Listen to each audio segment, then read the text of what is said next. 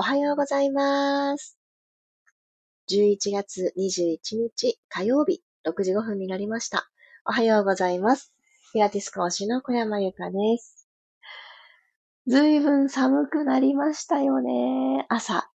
相変わらずお布団から出るのが3回くらい戦いますね。もうちょっと寝とこうかな。眠いわけじゃないんですよ。もうちょっとお布団に入っとこうかな、みたいなこの葛藤を本日も3度繰り返して、えー、きちんとこの時間に皆さんとお話ができる状態に持ってこれました。で昨日の夜ですね、すごく寒いなぁと思っていて、あの、ファスティングも終えて、回復食に入り、えー、ちょっとずつちょっとずつ、あの、食べ物を食べているっていう現実なんですけれども、あれ、食べる量が少なかったのかななんて、ちょっとどうしたらいいんだろう、この体温の低さはって思ったらですね、なんとうちの暖房器具がコンセントから抜けていて そもそも部屋を温めるアクションを取ってくれるものが何一つ稼働してないっていう状態だったので、そりゃ寒かったよなぁと思って、ちょっと笑い話もあったんですけれど、もうね、あのー、窓を閉め切っているだけではもう寒いんだなっていうことに昨晩改めて気づかされました。急に冬が近づいてきてる感じがありますので、ここからしっかりとあの体調管理をしていかないといつでもなんかこう風邪をひくっていう方向に行けちゃうなって、昨日はそんなことを思った夜でございました。おはようございます。ゆりこさん、みーさん、たもっち、チャーリーさん、クロさん、マリさん、おはようございます。あ、そうそう。ゆりこさん、昨日はナイスなアイデアをありがとうございました。私、昨日、上限の月の日にフリーランスのみんなで集まってお話し会をするっていうのを5回目開催させていただいたんですね。で、あの、本当に参加される方が9割お母さんっていうところで、やっぱり寝かしつけうんぬんでカメラオフのまんまだった方とか、えー、寝かしつけ奮闘から帰ってきて30分経ってからご参加された方とか、様々だったんですね。でちょうど今日のさ、イラストレッチでね、お昼にっていうね、あのー、ご意見もあったんですよ、なんてね、最後に話したら、あ、お昼の方が参加しやすいですって、あの、9割の方がそう言ってくださって、ああ、そうでしたかっていうところで、私自身も少しずつ、あの、来年度に向けて自分の理想の、あの、時間、ライフスタイルの時間枠みたいなものを見直しているところで、で、夜にあの、皆さんと集まって何かをするっていうことを、毎月3回くらい行っていたんですけれども、それをですね、ちょっといろんな、あの、ちょっと趣向を変えて、日中にやっていこうかななんて実は思っていたところだったんですね。それのなんか一つの皮切り、きっかけにさせていただきました。えりこさん、きっかけをありがとう。ということでね、来月のあの6回目で、あの、一旦締めくくりとなるニューミートークっていうんですけれども、そうやってあの、どうやってやっていってるっていうお話し会。で、主にですね、インスタグラムってどう使ってるっていうところを、えー、強化して話してたりするので、ちょっとインスタグラムの話聞きたいなとか、これからちょっと発信頑張っていきたいなって思っている人とかも入ってきてくださったりもしてるので、現段階で何かフリーで活動している人だけの場所ではないんですが、ちょっとそんな場所を、えー、作りたいなと思って作ってきて、6回走らせた今年っていう形で来月で一旦締めくくろうと思っているんですけど、なぜなら来年度からちょっと新しい形でもっと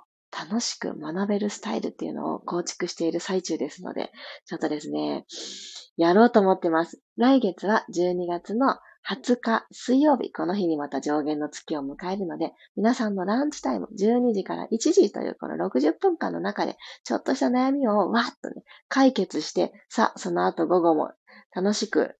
自分ビジネスを楽しもうっていうところにつなぐ時間にしたいなと思っております。ゆりこさん、本当にありがとう。その意見がなかったら聞いてみようかなっていうきっかけにもならなかったかもしれなくて、私の中で思い込みがどんどん外れてます。夜の方が落ち着いて一人で、えー、いろいろできるだろうって、なぜかね、思い込んでたんですよね。でもね、そんなこともないかもしれないって思ったんです。そして、表情筋のところも変えていくと思います。それもまたこの今年いっぱいは、えー、満月の夜の夜遅いですよね。22時なんだけれども、ここもちょっとコンセプトを変えて、お昼帯に、えー、切り替えていこうと私はちょっと練り練りしておりますので、リピートしてくださってる皆様、えー、もしくは昼だったら参加できるんだけれどと思っていてくださった方がもしおられたら、その変化を楽しみに待っていてください。ということで、おはようございます。さっちゃん、まちこさんも、ありがとう。あきこさんもおはようございます。おー、ゆりこさん嬉しいと。まりさん、確かにママだとお昼の方が都合つきやすいこと多そうって。ね、私はそこの視点が抜けていたなーってことに気づかされました。だから何事も、相手あって、そしてお相手からのご意見っていうものはとても大事だなーって思いました。みんながより幸せにそして無理なく参加できる場所を作っていきたいなと、一つ指針が新たになったところです。ではでは、今日は15分間どうぞよろしくお願いします。私らしさを解放していくっていうのは、この自分の、自分であることっていうアイデンティティだったりとか、自分を表現することっていうのをもっと楽しんでいいんだよっていうことだと私は思っているので、そこにつながるような体の緊張とか、何かちょっとうつむいてしまう気持ちとか、そういったものをポイポイと手放す時間にしたいです。では、楽なあぐらの姿勢になりましょう。鼻から大きく息を吸う前に、吸う前にですよ。まず今あるもの全部吐きます。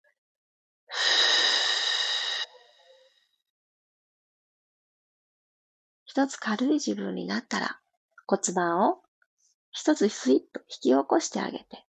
背骨を下からトントントントン、積み木のように積んでいきます。このままの体勢で鼻から息を吸いましょう。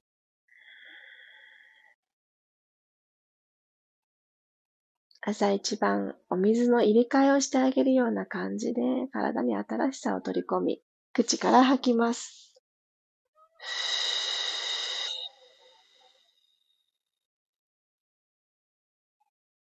吐くほどにおへそ、そして溝落ちが口元の方に向かって登ってくるような感覚です。もう一度鼻から吸って、胸がふわーっと膨らんで、溝落ちおへそは少し下がるような感じですね。筒状に体がじわじわ膨らんでいくのを感じて、口から吐き切ります。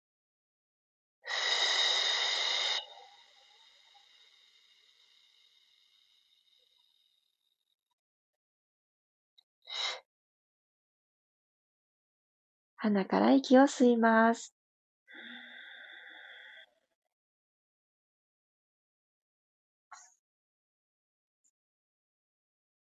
口から吐いて、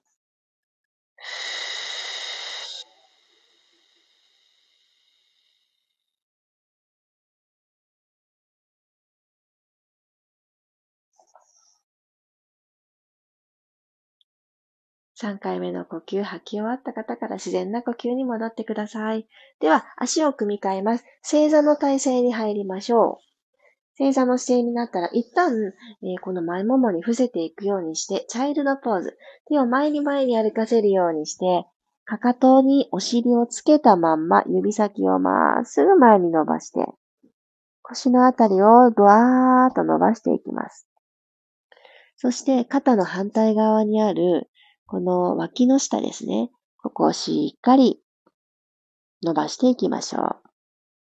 う。じわーっと伸ばして。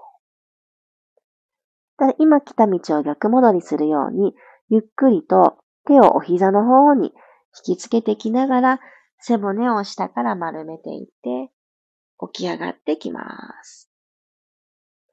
はい、そしたら、このお膝揃えていた足を、正座の足をパカッとお膝を開いた状態にして、自分の足で V の字を作っていただいたら、この足と足の間に自分の体が降りていくように、もう一回チャイルドポーズ。まっすぐ、マットをこう雑巾掛けしていくような感じです。スースーと手を向こう側に伸ばしていって、今度は、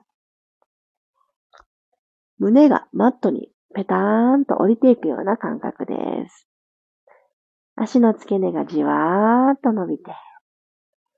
でお尻はかかとから浮きすぎないように、少し押し付けておく。離れないように少し重しのように使っておいてください。では、右腕の下に左手を通していきましょう。糸通しするように、左腕は右腕に対して垂直に差し込むようにして。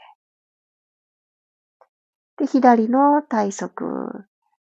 じわーっと伸ばしていきます。左の耳はマットにつけていて大丈夫です。じわじわと伸ばして。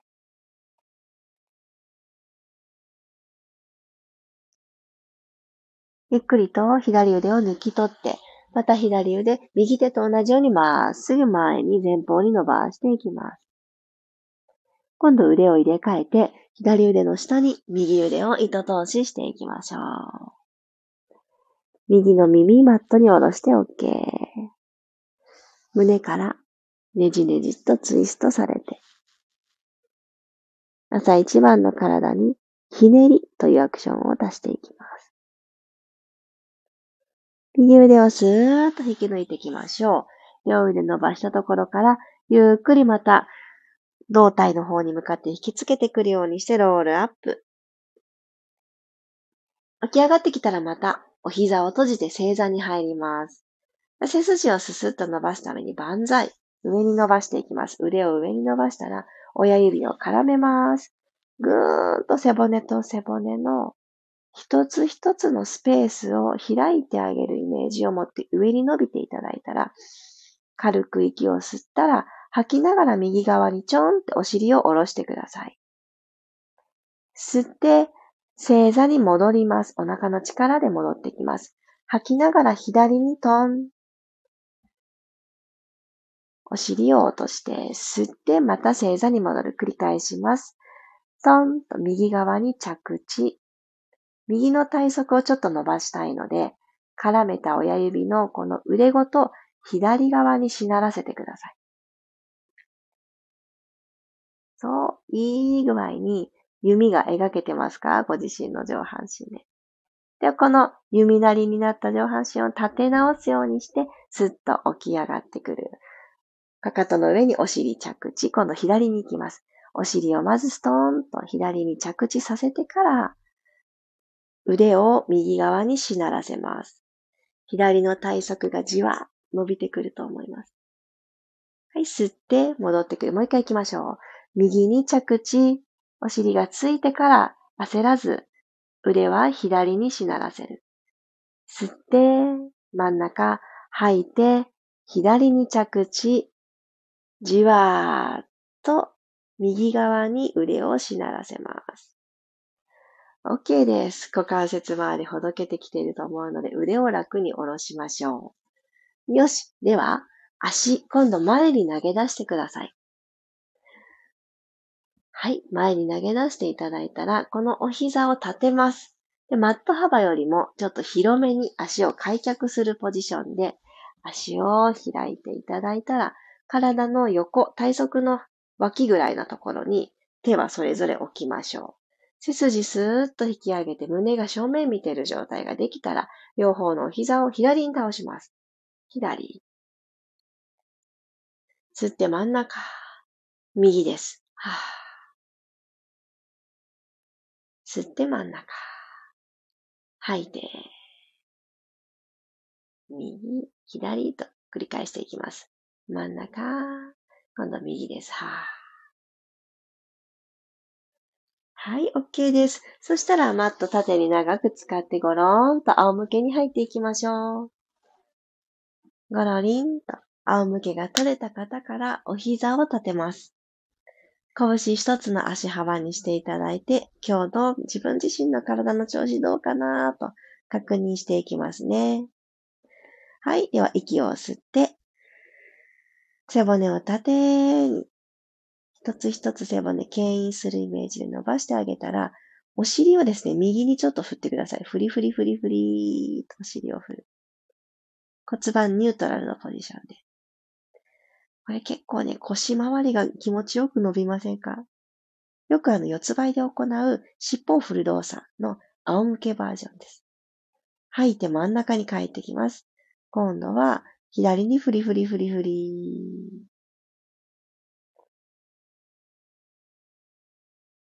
センターに帰ってきます。では、ペルビックアーティキュレーション、後ろに傾けたり起こしたりしますね。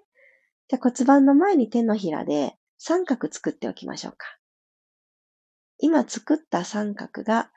マットや天井と今きっと平行だと思うんですね。ここに必ず帰ってくると決めて、じゃ吸いながら後ろに傾けます。おへその裏をマットにペタッと取り付けに行くようにして傾けます。手のひらの三角、いい具合に斜めに傾いていると思います。吐きながら先ほどの床と平行だった手のひら三角に戻ってきてください。吸ってもう一度後ろに傾けて、腰とマットの隙間がない。半紙一枚も通りませんっていうくらいキュッと埋めに行きます。ゆっくりと骨盤を戻してきて、ラスト一回、吸いながら後ろへ、滑らかに動かせてますか？お膝の幅もパカッと開いてないでしょうか？吐きながら戻ってきます。OK。では、両足それぞれテーブルトップというポジションに行きます。股関節90度、お膝90度。まるですねがテーブルの天板なんですね。なので、すねがですね、すねの角度にちょっとこだわりたいんですけれど、今、マットとご自身のすねは平行になっているでしょうか？意外とこのすねがですね、斜めになっていることが多いんです。ここに大切なものを置いたとしても、コロコロコロって転がっていかない。その平行加減をご自身の中でちょっと追求してみてください。では、この平行差をなるべく崩さぬように膝を伸ばしていきます。ゆっくりゆっくり膝を伸ばして伸ばして伸ばして。で、最終的にはちょっと斜めになっていくんですが、伸ばし、切る。はい、曲げてきます。曲げてきながら、素手が床と平行になるところを目指して、股関節の真上にお膝が来るところまで返す。引きつけすぎたら、また、あの、骨盤が丸まってしまうので、ここに帰ってくる。もう一回。ふーっと吐きながら膝を伸ばす、伸ばす、伸ばす、伸ばす、ピーンと伸ばす。つま先、マットから45度ぐらいの高さのところにあると思います。ゆっくりと吸いながら戻ってきます。吐いて、膝を伸ばします。ふー。腰が反れないようにつむじ遠く引っ張って。吸って、戻ってきます。ラスト一回いきますね。下腹部スイッチオン。吐いて、伸ばして伸ばして伸ばして。OK。でここでちっちゃくバタ足するみたいにして、右足ちょっと下げる。左足ちょっと下げる。右、ちょっと下げる。足の付け根からさばきます。ちっちゃくちっちゃくハサミで髪を切って進んでいく感じ。ちょっと下げる。ふう。ちょっと下げる。ちょっと下げる。ちょっと下げる。ちょっと下げる。はい、OK。ピタッと揃えたら、お膝を抱えてきてハグしましょう。お疲れ様でした。頑張ってくれた下腹部。それに負けないで、ぐーんと伸びたままいてくれた上半身。体丸ごと、ありがとうの気持ちを込めて、ハグしながら横に揺れたり、縦に揺れたり、頑張ってくれたとこの緊張をさらにまたね、ほどいてください。緊張じゃないな。頑張ってくれたところの、あの、この、キープする力。ぐーっといい位置、ここだねって頑張ってくれたところの、頑張りをほどく。いい頑張りなんですけどね、これは。はい、OK です。足を楽にほどいたら、右半身が下向きになるように、右側にコローンって横向きになります。今日一日どんな一日にしようかな。ワクワクの種を頭の中にポイッと巻いて、そのイメージがふわっと広がった方から起き上がっていきましょう。手のひら、ぎゅっとマットをして、頭が最後になるように起き上がります。はぁ。始まりの時、寒さを感じてた方も少し体がポカポカっとした感覚があったらいいなーって思います。いかがでしたでしょうか？ねえ、気づけば、11月21日か。いやー、この間11月が始まったばっかりだったのになーってすごく思います。東京に行って、そして皆さんにお会いして、そして帰ってきて、えー、福岡でも、えー、いろいろと新しいことをスタートさせるぞっていろんなことがですね、2024年度に向けてのいろんなことがもくもくワクワク進んでいるところで、もちろんその中の一つにも、屋久島リトリートをどんな風に、どんな風に皆さんに楽しんでいただこうかって、そのプランニングも頭の中ですごくね、広がっています。いやー、ほんと楽しみがたくさんの来年になるように、ね、いろんなことをご一緒できる時間がたくさん皆さんと募ったらいいなって思いながら最近は日々を過ごしてます。どうか今今、えいろんなやらなきゃいけないことに追われていたり、タスクが多い方も少し、えー、2024年はこういう過ごし方をしたいな。朝起きてこういうふうに時間を使って、えー、仕事をしてとか、家事をしてとか、自分の役割の部分を楽しくできるようなリズムはどんなかなそしてちょこちょこと休息をとって、その休息タイムにはどういうことをしてあげようかなって。いろんなことがね、あのー、考えることができると思います。どうか、えー、いつも通りこうだしっていう感じではなく、ちょこっと目標を変えてみるとか、何かやることの順番を入れ替えてみるとか、きっと大きな新しい風が入ってくることかと思います。ぜひぜひ、今日と同じ明日っていうようなスケジュールにならないように、今日はこうだったから、明日はこの一歩をちょっと踏み出してみようかな。このエッセンス入れてみようかなっていうふうに、自分の毎日をアレンジして楽しんでいきたいなと私は思ってます。ぜひ皆さんもそういった気持ちを持って過ごすと何ができるかな私の一日の中での変化という新しい視点、思いもよらなかった視座みたいなものに出会うきっかけになるんじゃないかと思います。ぜひね、私は新しい視点や、ちょっとまだ見たことないところからのの見方っていうのを得るのに、あの、自分よりも先を進んでいる人のお話を聞きに行ったりするっていうのがすごく、あの、プラスになっているんですね。なので今はすごく便利な時代で、実際に会いに行ける近くの人でなくても、オンラインとか、こういった音声配信とかでいろんな思いを発信してくださっている方が多いので、そういったものを活用して、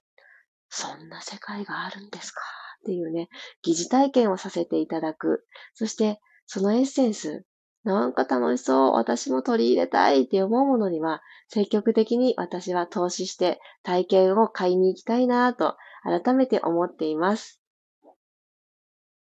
ありがとうございます。コメント読ませてください。あー、さっちゃん、学校や保育園など行ってる間、仕事なければ受けやすいですね。あ、ありがとうございます。私があの、来年だから、表情筋だったり、えー、セルフチューニング、え、ピラティスかけるジャーナリングの部分だったり、あの、月の変動に合わせて皆様とご一緒する時間を、これまでの、えー、1年半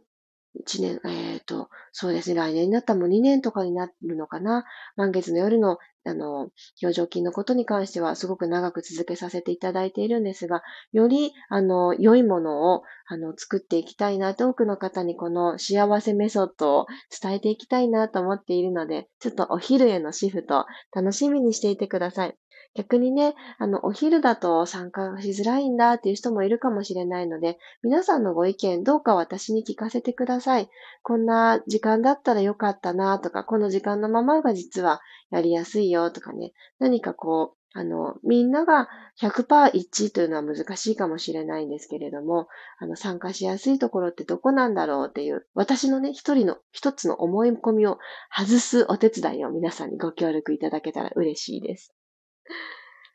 あ、まきこさんおはようございます。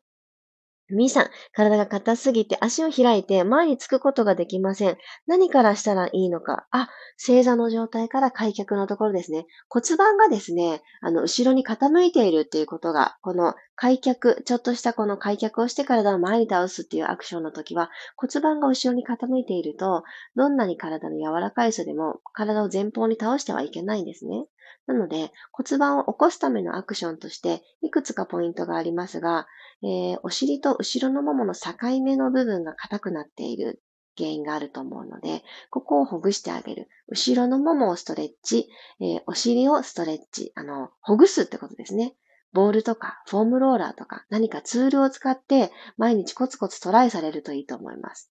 あともう一つに、えお腹の力がちょっと弱まっているのかもしれません。骨盤をスッと起こしたまんまにするっていうのが難しい状態の時は、えー、骨盤を起こすなので、この下腹部の力ってどうしてもセットで必要なんですね。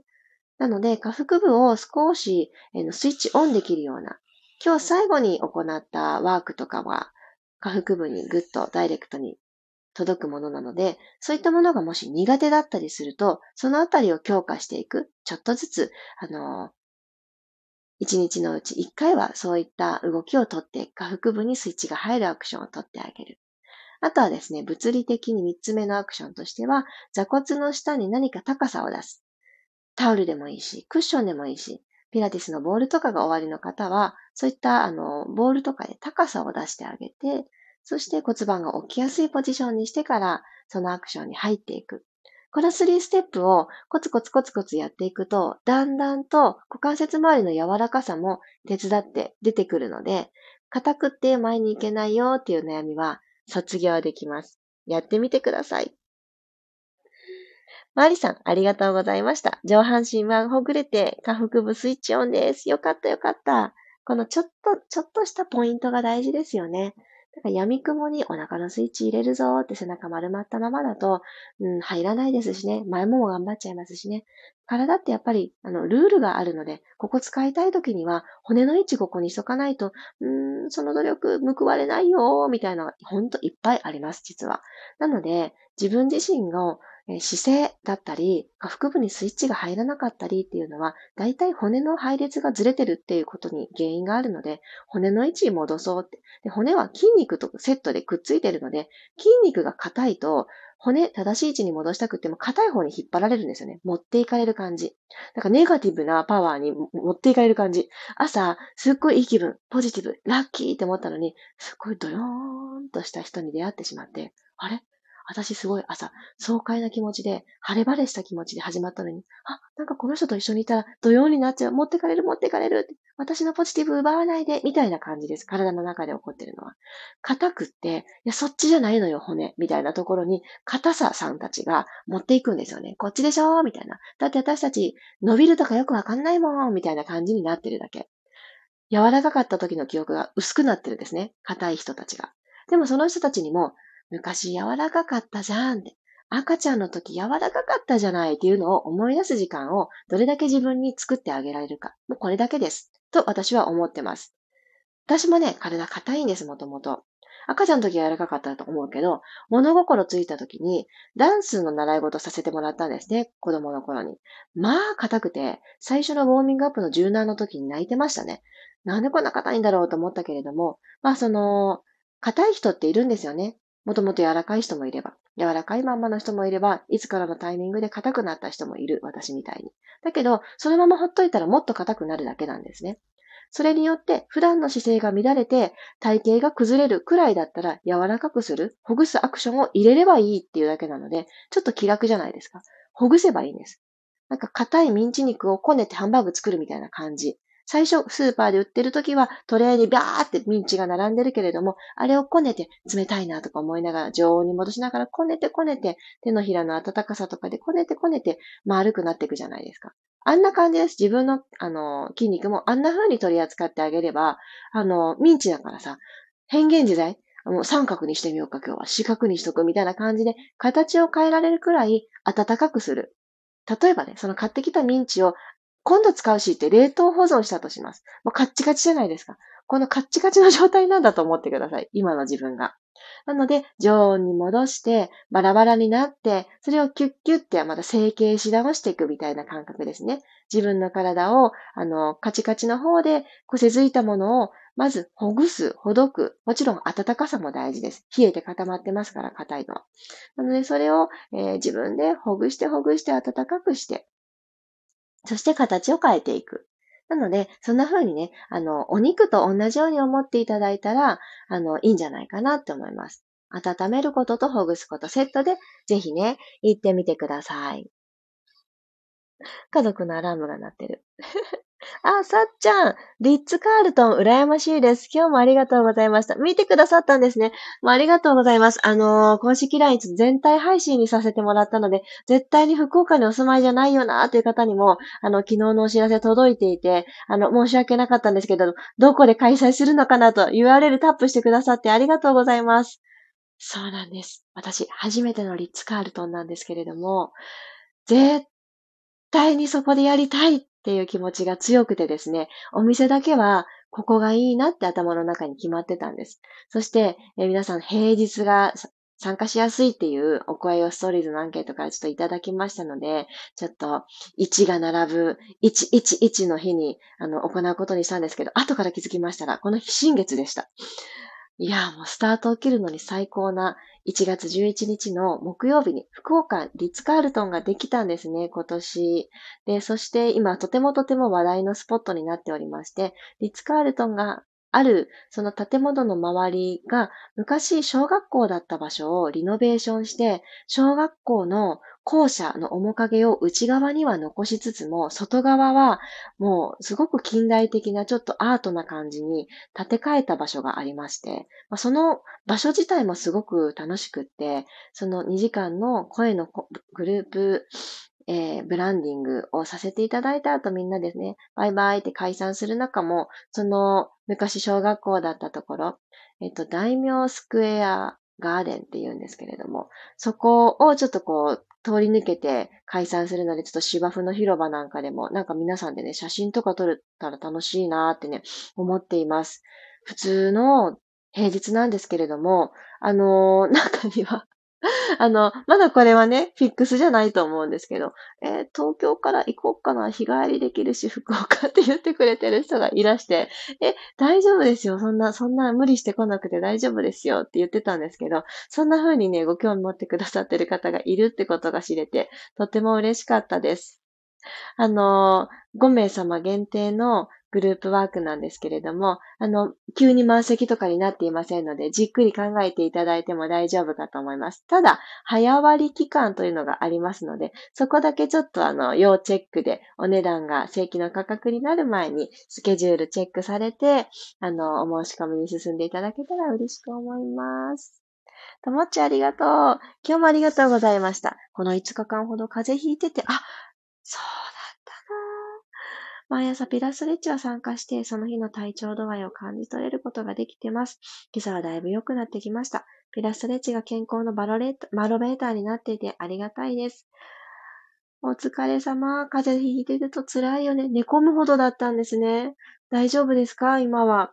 本当に毎朝自分の体調って違うなって私も思います。ファスティングをしていた3日間の声の調子の良さ、そして食べないことでの胃腸が休まっていることでの体の負担のなさっていうのもすごく感じました。でも食べ物をあの食べ始めたからといって一気にね、体の中の血液は濁ったり汚くはならないのかなっていうのもちょっと実感してて、なぜなら髪の毛のツヤがすごく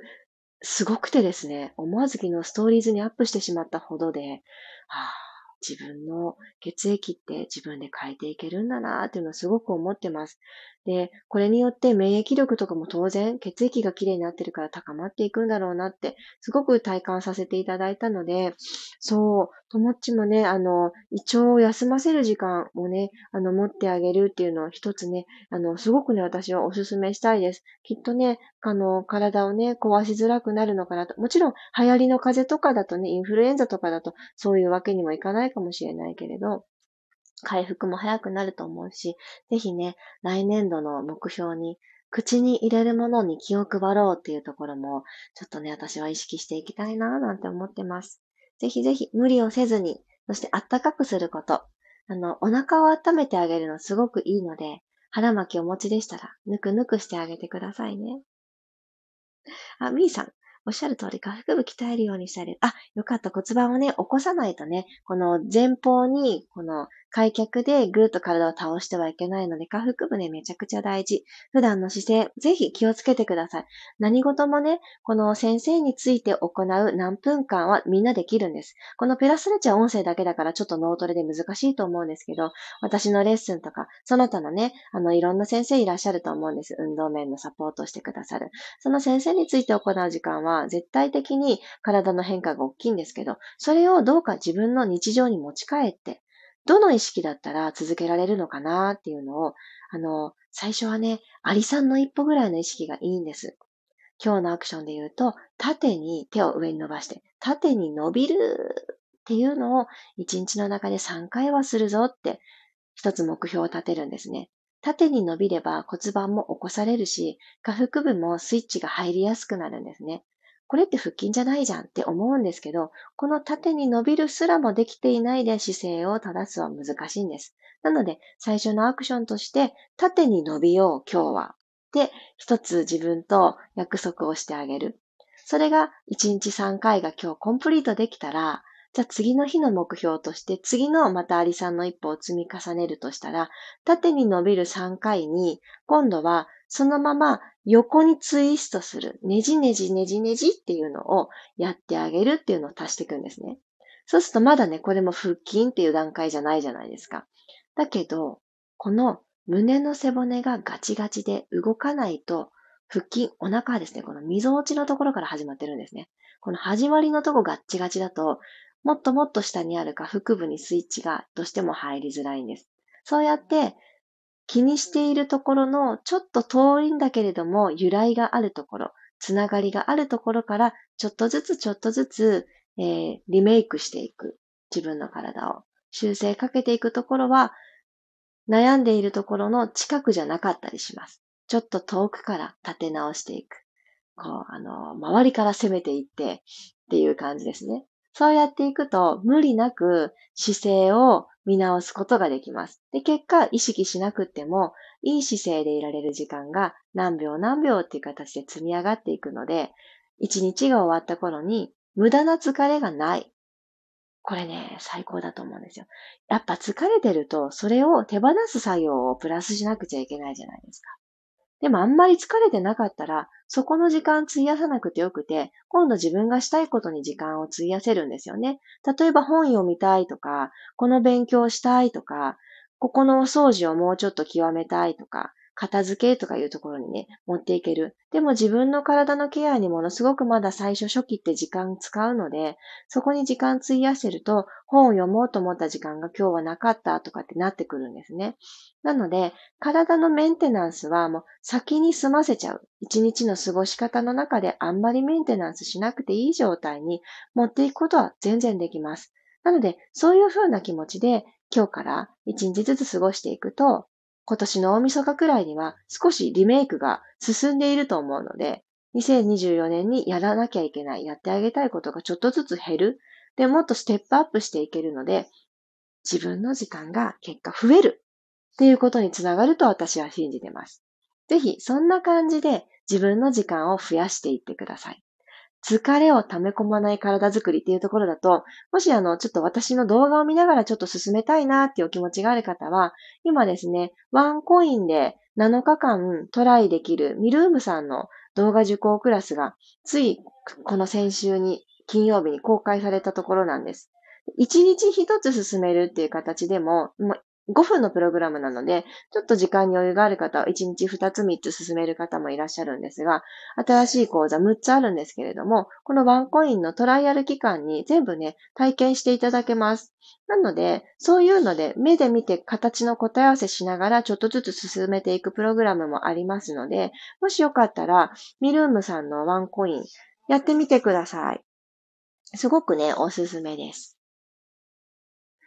あと、もっち、ありがとうございます。まだ完全復活じゃないですが、かなり良くなりました。よかったよかった。いろいろと気をつけたいと思いますね。いろいろ気をつけましょう。私ね、ちょっとあの、今日ピラストレッチのこのアフタートーク長くって申し訳ないんですけど、皆さん日常に戻ってくださいね。よかったらアーカイブで後ほど聞いてください。来年度スタートしたいなと思っている形が、えー、実はオンラインサロンという形なんですね。先に言っちゃうけど、オンラインサロン始めます。で、そのオンラインサロンの中では、やっていきたいテーマっていうのを毎月いろいろ変えていこうと思ってて、私はこれまで苦手としていた食事面のこととかも、今回いろんな学びを経て、こんな風にすれば自分の体って変わっていけるんだっていう栄養の面の学びも増えていったので、私がリアルタイムで得たものをすぐにアウトプットする場所として、このピラストレッチだと音声だけでアウトプットしてきましたが、実際に皆さんとグループでワークをしながら、一つの目標に向かって、例えば痩せやすい体を作ろうとか、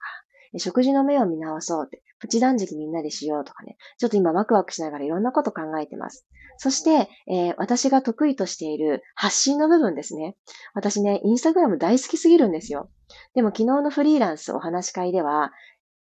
そんなに好きな気持ちにまだ慣れてません。苦手意識があるまま、やんなきゃいけないよなーって思いながらやってるっていう方がほとんどなんですね。私も実はそういう時期があった。最初は大好きすぎて、視聴者として大好きすぎて、なんて楽しいんだろうって、いろんな人の発信見れて、